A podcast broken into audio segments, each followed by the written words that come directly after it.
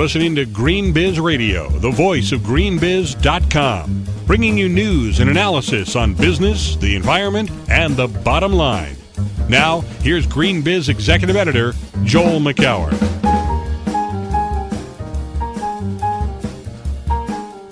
Last April, the Home Depot, which calls itself the world's largest home improvement retailer, introduced Eco Options, a classification system that allows customers to easily identify products that have less of an impact on the environment.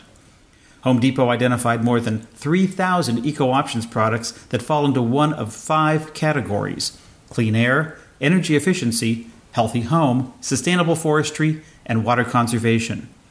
I spoke with Ron Jarvis, Home Depot's Senior Vice President of Environmental Innovation, to get an update on Eco Options after its first six months. Let's start with uh, a little background about how, how, did Eco Options begin? Who drove that within Home Depot, and what was the goal? Well, I look at the, the predecessor for Eco Options was actually a program called E Plus, and E Plus was a program that we rolled out in 2000 around the energy crunch, and E Plus was all about saving energy. And with that program, we pushed um, CFLs, of course, programmable thermostats, all the products that we have that save energy. Now, when the energy crunch lightened up a little bit, we saw the demand for those products um, uh, slow down. So with that, we basically stopped the E Plus program. But as far as promoting the products, buying products that have less of an impact on the environment, making sure that we've kept tabs. I mean, we kept uh, records and tabs basically since um, 2000 and, prior to that, as, as early as 1991, 92, on products that we have inside the company that we consider to be have less of an impact on the environment than the standard products. So whether it's recycled carpet pad, whether it's recyclable carpet, whether it's low VOC paints, all those products we've kept tabs on over the years so when someone called us and said, I want to build a project that's a green project or I want to do something for my uh, you know child's playroom or bedroom, what products do I use? We had that information here. Now, as we saw the momentum picking up for products that did have less of an impact on the environment, and a lot of it was you know centered around global warming we looked at it in Canada. The Canadian division rolled out uh, the Eco Options first in 2004, and had you know really good traction. Uh, had some good sales on the products that they rolled out, and we watched the American consumer. And so last year we said it's time for us to to really identify the products we have in the store that can be considered to be Eco Options products and make the consumer aware that we have them. So is this something where you were done market the market research and, and customers were telling you that this is what they wanted? No, no. We we did notice when we would have um, town halls with our customers and and surveys with our customers and ask them about uh, green products that they were they were interested in them. But as far as coming in our stores and asking for the products, we didn't see it a lot then. So it wasn't something that marketing reports came back and said it's time for you guys to get in we had an intuitive feel for marketing and understanding the consumer base, and we felt it was time for us to make these products, you know, more visible to the consumer. So, what was driving this from, um, from a business perspective? Is this to move more product, or is this to bring people into the store who might not otherwise come, or is it primarily to to, to give a, a, a sort of a greener look to the to all of Home Depot's offerings? Well, it's it's first and foremost it was to satisfy you know, the future demand that we think is going to be there for the consumers. And since we've, you know, been working on these products, we've been carrying products similar to these and, and some of these products that, that are eco options we have carried for a while. We felt it was time to get these in front of the consumers and and educate them on what the benefits of these are. I mean, if if if we're looking at trying to reduce global warming, you know, worldwide, and we're selling products that can do that, then we owe it to the consumers to get those products in front of them and educate them on what they can do. So how's it working? Give me a little status report. Well, it's the ones that we put, you know, the most emphasis on, uh, which I think is is easier for the consumer to adapt to, are products like programmable thermostats, uh, ceiling fans, uh, CFLs, compact fluorescent lighting. Those sales are up. Our sales of CFLs are up 75 percent uh, this year versus last year, and last year they were up about 50%. So some tremendous uh, inroads on these products that we've made and getting those, you know, into the consumer's hands. One thing that I've and I've been working on this issue as far as environmental side at, at Home Depot since 2000 is that it has to be a market-based solution. You cannot ask the consumer to completely change their lifestyle and to pay more for products than they normally would to just have less of an impact on the environment. And that, that's one of the things that we've worked with our suppliers for many years and when I sit down with suppliers, which I do every day, and they say, all right, here's a product that's going to replace product X, but it doesn't perform quite as well and it's 25% more in cost, we basically send them back to the drawing board and say this isn't going to work. Come back to us with a product that performs as good or better than the standard product, has less of an impact, and is at the same cost. Are there any product categories that aren't faring that much better now that they're being highlighted as green? Well, if you look at um, some of the products that we have, uh, insulation, sealing, those type products, a lot of customers understood the impact of those. I mean, just the, the fact that you're buying uh, caulk and sealing to seal the cracks and, and uh, crevices that you might have in your house that are letting the cold air or hot air in. Those products are pretty much status quo. We're not seeing a big lift in those. The products that that have a tremendous impact that's that's almost visible overnight when you when you change out your five most used incandescent bulbs to CFLs, you're going to save about $60 in the first year. Now, the additional cost from an incandescent to five CFLs is about $5 total. Consumers understand that. They can do the math, and they're ready to step up to the plate and make the change there because they know that they benefit in two ways. They benefit with less of an impact on the environment, and first and foremost, they save money. It seems that, that in the past, at least, and, and I don't think it's changed all that much, that consumers need a lot of education even to make that little calculus that you just described, that they don't really want to pay extra or they don't see the value of a lot of these things. Um, or in some cases, uh, they don't trust the fact that it's really green, or even more, even worse, I guess, is that if it says it's green, it may be inferior in some other ways. Uh, do you are you finding those challenges in, in getting people to really look at green products as as quality and comparable, and offering all the other kinds of benefits that that, that conventional counterparts do? No, I, I think that's a great point, and we. When I think back to 2000, 2001, 2002, when we were, you know, occasionally pushing stuff out um, under whatever environmental marketing claims that our supplier was bringing to us. If they were bringing it to us saying this makes the sky bluer and the grass greener, and it costs 15% more, um, that was almost a no sell overnight. Customers would just number one they wouldn't buy into the uh, to the claim, and number two they would not pay more for it.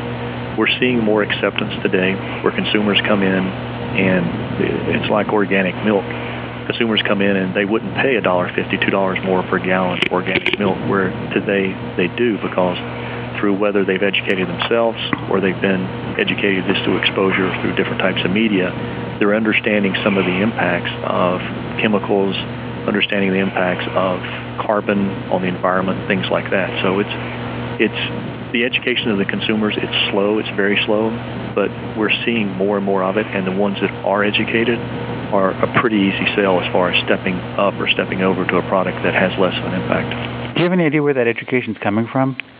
It's coming from, uh, you know, a lot of it's the media. It's coming a lot from the web, um, a lot of the magazines. Look at the latest, um, you know, National Geographic. It's talking. Uh, the headlines is global warming. So every newsstand you go to, they're seeing it more and more. We ourselves are trying to educate the consumers. I'm not sure if you've seen our website, but our website it's more about education than it is about selling of the product. So if we can educate the consumer, we think they will buy the right product. And is that the HomeDepot.com or is there a special website? No, it's HomeDepot.com, and if you scroll to the bottom of that page, there's a link there that says Eco Options. Mm-hmm. And you click on that link, um, it'll take you into the whole Eco Options website. And tremendous stuff on there. We've got energy audits, home audits, uh, 10 things you can do to make your house greener. Uh, really good information. We also try to educate the consumer on what we sell, how much we've sold, and the impact of just the products that they've bought through the Home Depot has had on the environment. Why do you do that? I think that consumers get lost in the in the fact of the numbers, and they say I'm just one person out of 300 million, and I can't make a difference. But what we're showing it is if they do change their buying habits, and it's not going to change their lifestyle. You're not any more uncomfortable. You're not uncomfortable if you have a house full of CFLs versus incandescents. You're just having less of a carbon footprint, and that's the education that we're trying to push out there to say, you know, you can make small changes, and the small changes that you've made this year or last year, together collectively as Home Depot customers, this has been the impact. Let's talk a little bit about how these products become eco options products. Um, you were famously quoted in the New York Times of saying that uh, last spring, I guess, that most of what you see today in the green movement is voodoo marketing.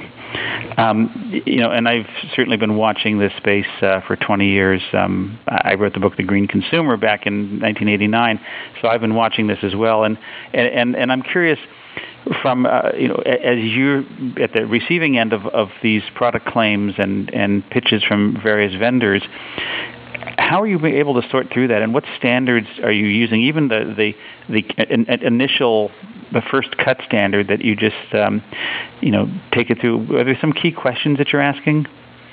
Yes, and it depends on the product. There there are key questions that we ask. We basically, if you look at the the buckets that we have, the five buckets, sustainable forestry, and I'll just go through the buckets. Sustainable forestry, the only certification that we're accepting there is FSC. Now, personally, and I don't know how much you've studied forestry and, and certification over the past few years, but if you're in North America and you have SFI or CSA, in most cases you are just as sustainable as FSC. But when you're looking outside the borders of North America, you have to have a chain of custody, or otherwise I'm just not comfortable with where the product comes from. So for us, sustainable forestry is FSC certified wood. So that's in my mind, low-hanging fruit. We don't have to go out and reestablish a certification. We don't have to set a new standard. We just adopt that one. Energy efficiency. Uh, most of the products we have under that bucket are Energy Star. And the reason that we did that is, is if you look at the amount of time and energy and effort that the EPA has put into establishing that, and they make changes you know, over the years to include or subtract products from the category. So it's kind of being managed itself. There's also some that we put in there that are not uh, Energy Star products, but just by nature, like solar lights. We don't ask for different types of certification on solar lights, but just by the fact that it's a solar light, we consider it to be eco options. And you know, those are the type as we go through that um, water conservation, low flow toilets, low flow shower heads. There's there's a, a water was it Water Sense group that's uh, being formed by the EPA that you know we will probably adopt some of their standards as they roll it out. But today it's just basically reduction of a reduction of water consumption is what we're looking at there. So you're managing with each, within each of those to, to find. I don't think enough. I think you're finding enough products. The question is, is are you finding the good ones and sorting that out? Well, it's. Uh, I wish we had uh, you know more products to bring, and the, the problem with this is you'll sit down with a supplier who spent, you know, months, thousands, maybe millions of dollars of coming up with a product that they think is environmentally friendly. Um, just uh, yesterday, not yesterday, but um, Tuesday morning, I sat down with our group and we started going through products that have been brought to us for, you know, potential eco options. And one of those was organic soil.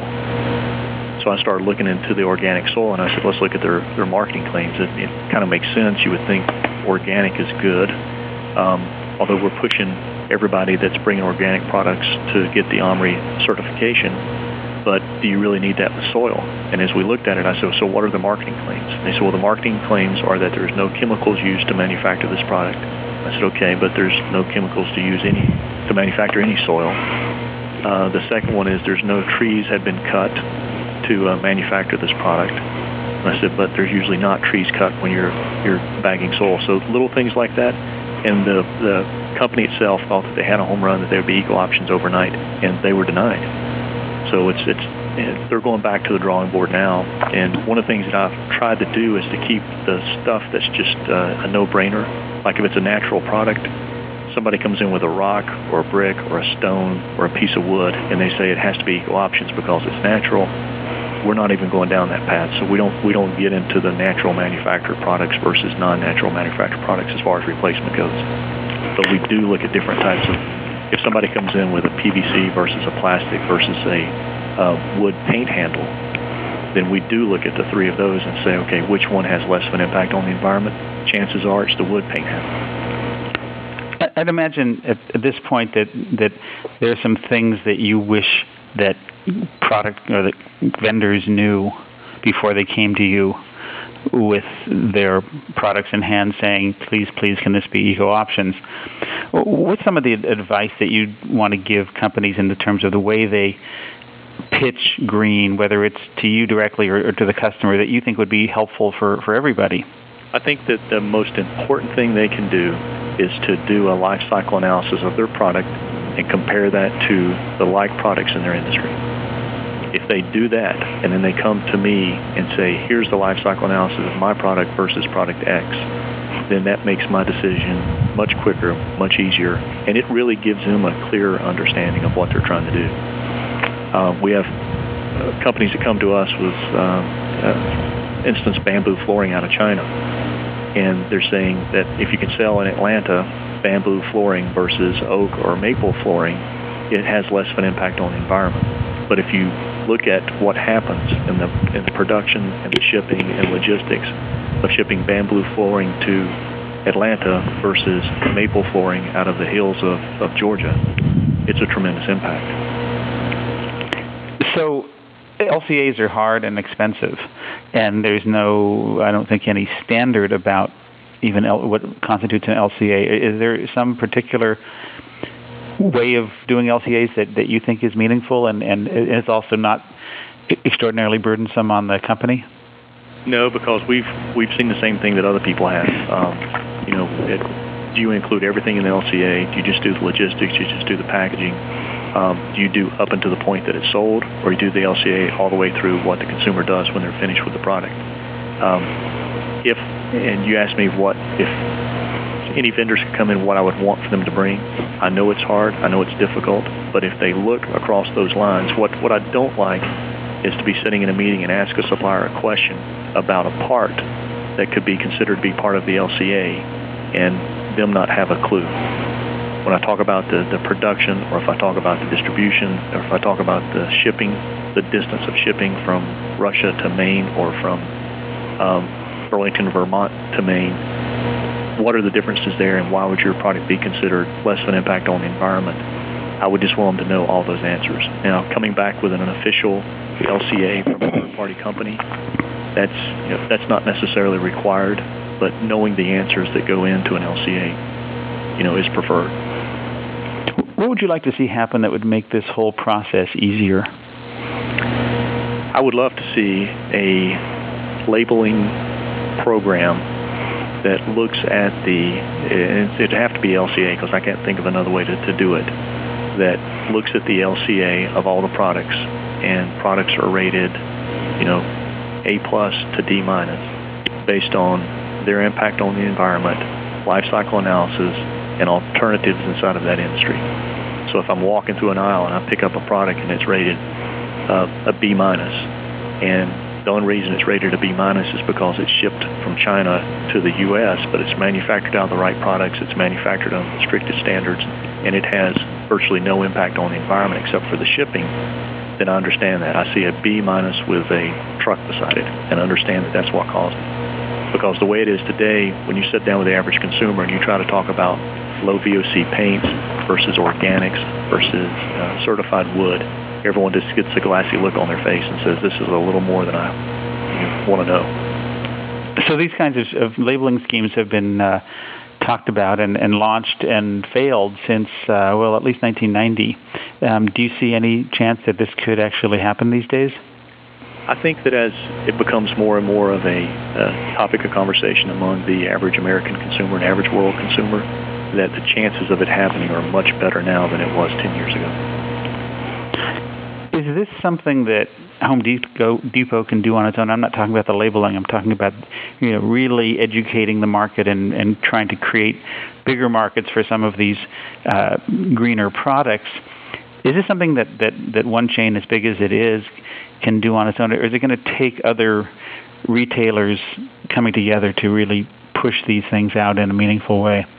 I think that we can get it started. I don't think that we can do it all, but I think the little things, um, like we're we're now doing do-it-yourself clinics where you come in and you learn how you can save energy inside your home. Uh, we're going to implement more of those in 2008, where you learn how to, you know, why use low VOC paints versus other. Uh, why save? What's the, you know, the, the emphasis on saving energy? We're we're just around a lot like that. We're looking at, at our website, although it's very educational. We want to take it to another level, and almost like a Wikipedia of green green issues. If you've got a, a green issue with construction, remodeling, or repairing your home, you go to the Home Depot website, and there is every answer you can possibly imagine. And it's supplied not by Home Depot, but by people in the industry that understand the issues. What role do employees, uh, Home Depot employees, play in helping to educate consumers? Are they themselves trained on green products? Well, we we have products, we have programs now, training programs that we're sending out. Uh, we've been doing that for the past year. We have road shows, uh, updates. We have uh, media blasts that go out to the stores. So, you know, we want the orange apron to understand, you know, the the issues around environmental movements. Do you think that that's something that, that they're excited about and that will help maybe even keep keep them around a little bit longer? Yes, we just had a contest called Scream If You're Green, where we asked the all the associates to send in and tell us why they're the greenest associates at Home Depot. It's amazing some of the things that are happening out there inside of our Home, our Home Depot associate base. I mean, we have some of the greenest people in the world that are even living off the grid working for Home Depot. And these are grassroots initiatives that they're they're doing on their own in their lives or possibly in, in their stores, but not driven by any company policy. No, these are individual choices that they've made, but the good news is in the stores that they work in, they're, it's being implemented throughout the store. It's contagious inside that store. So, so how do you propagate that? Uh, we've actually had an award uh, ceremony. Uh, they've won prizes, uh, videos. They're part of uh, Same Page, which is a program that we send out highlighting them. Uh, we've got special things that we're working on now to get them more and more in front of the average associate so they see that you know some of their peers are not only walking the talk, but they're actually doing everything they possibly can.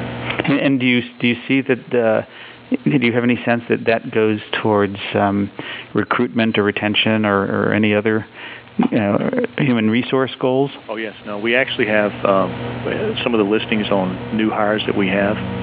They're listing some of the reasons that they've joined Home Depot is because of our environmental stance, which we see that as an extremely strong process. Do you have any numbers on that? Uh, no, no. But but you're saying that some significant number cite that as a reason. Yes. And is that a is that a something they're checking off a list, or is that something they're coming up unaided? No, that's something they're coming up unaided. And the good thing about that is we want more of those people to join the company because when they do, then we know that they're going to be helping us drive it on the grassroots side mm. Inside the stores. So, so how much do you think consumers really want to go out of their way to buy greener? I mean, how uh, how far do you think they're willing to, to bend to make greener choices? Not very far. It has to it has to match their current lifestyle, and the cost can't be um, a lot more. It couldn't be more than five percent. We did a test, and we had this was on certified wood, but we put up all the reasons why certified wood is good, and we didn't put anything beside the non-certified wood. Same SKU, it was on two before eight studs. Same item, and we priced the certified wood, and we even had a person standing there for the first week explaining to the customer why they would want to buy this wood. You know, it's it's 100% sustainable. It comes from no endangered forest. It's no old growth. Everything's checked all the way through. The customers would listen to us, and then they would buy the cheaper wood until it got to a 2% increase or decrease, only a 2% increase, then would they make the switch. So price is, is paramount? Yes. I guess we'll leave it at that. Thank you, Ron, for your time. I really appreciate it. You've been listening to Green Biz Radio. For the latest daily news on business, the environment, and the bottom line, and to sign up for our free newsletters, visit greenbiz.com.